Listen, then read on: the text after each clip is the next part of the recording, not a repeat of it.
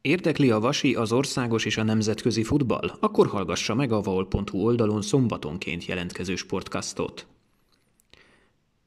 Csapatépítő tréningen vett részt a szombathelyi haladás MB2-es labdarúgó csapata. A zöldfehéreket egyik törzszurkolójuk, az 58 éve már halidrukker Pados Miklós hívta meg a szemenyei gulyás csárdába ebédre. A finom falatok után egy rövidke lovas bemutatót is megnézhettek a labdarúgók, stábtagok, vezetők. A hali szombaton 17 órakor a MOL Magyar Kupa harmadik fordulójában a Csákvár otthonában lép pályára. A másik vasi csapat, az MB3-as haladás VS-e 14 órakor Tatabányán szerepel. Nyilvánosságra hozta a 2023 legjobbja elismerésre eséllyel pályázókat a Nemzetközi Labdarúgó Szövetség.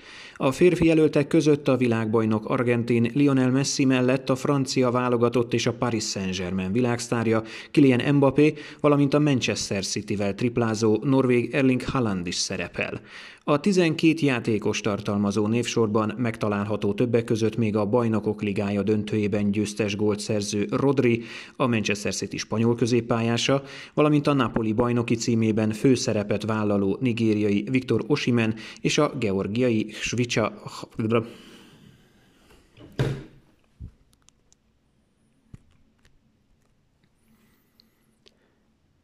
Nyilvánosságra hozta a 2023 legjobbja elismerésre eséllyel pályázókat a Nemzetközi Labdarúgó Szövetség. A férfi jelöltek között a világbajnok argentin Lionel Messi mellett a francia válogatott és a Paris Saint-Germain világsztárja Kylian Mbappé, valamint a Manchester City-vel triplázó norvég Erling Haaland is szerepel.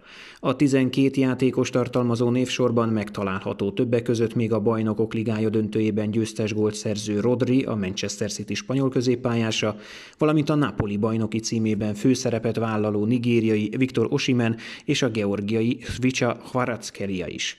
Az edzők ötfős listáján ott van a Manchester City-t irányító Guardiola, illetve a Napolival 33 év után az edzők ötfős listáján ott van a Manchester City-t irányító Guardiola, illetve a Napolival 33 év szünet után újra olasz bajnoki címet nyerő Luciano Spalletti.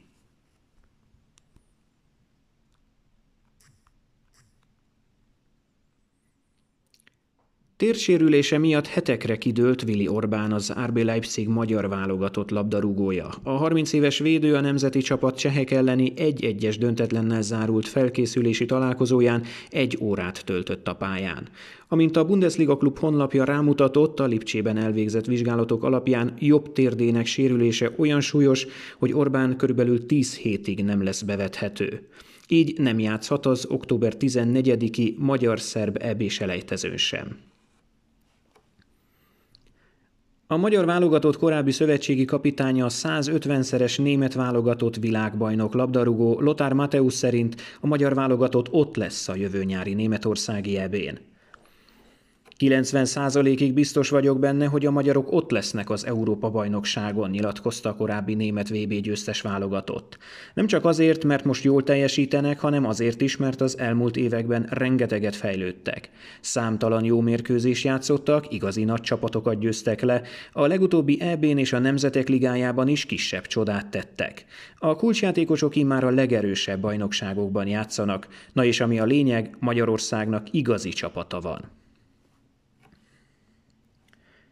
30-tól 2000 euróig terjednek a jövő évi labdarúgó Európa-bajnokság jegyárai. A német szervezők tájékoztatása szerint 270 ezret hoznak forgalomba a legolcsóbb, nagyjából 12 ezer forintos belépőből, ezekkel csoportmérkőzésekre lehet majd bejutni. Az egyetlen kivétel a Müncheni nyitómeccs lesz, amelyért legalább 50 eurót kell fizetni. A csoportkörre 200 euró... A csoportkörre 200 euró a legdrágább jegy, a döntőre pedig egy prémium belépő 2000 euróba, nagyjából 777 ezer forintba kerül.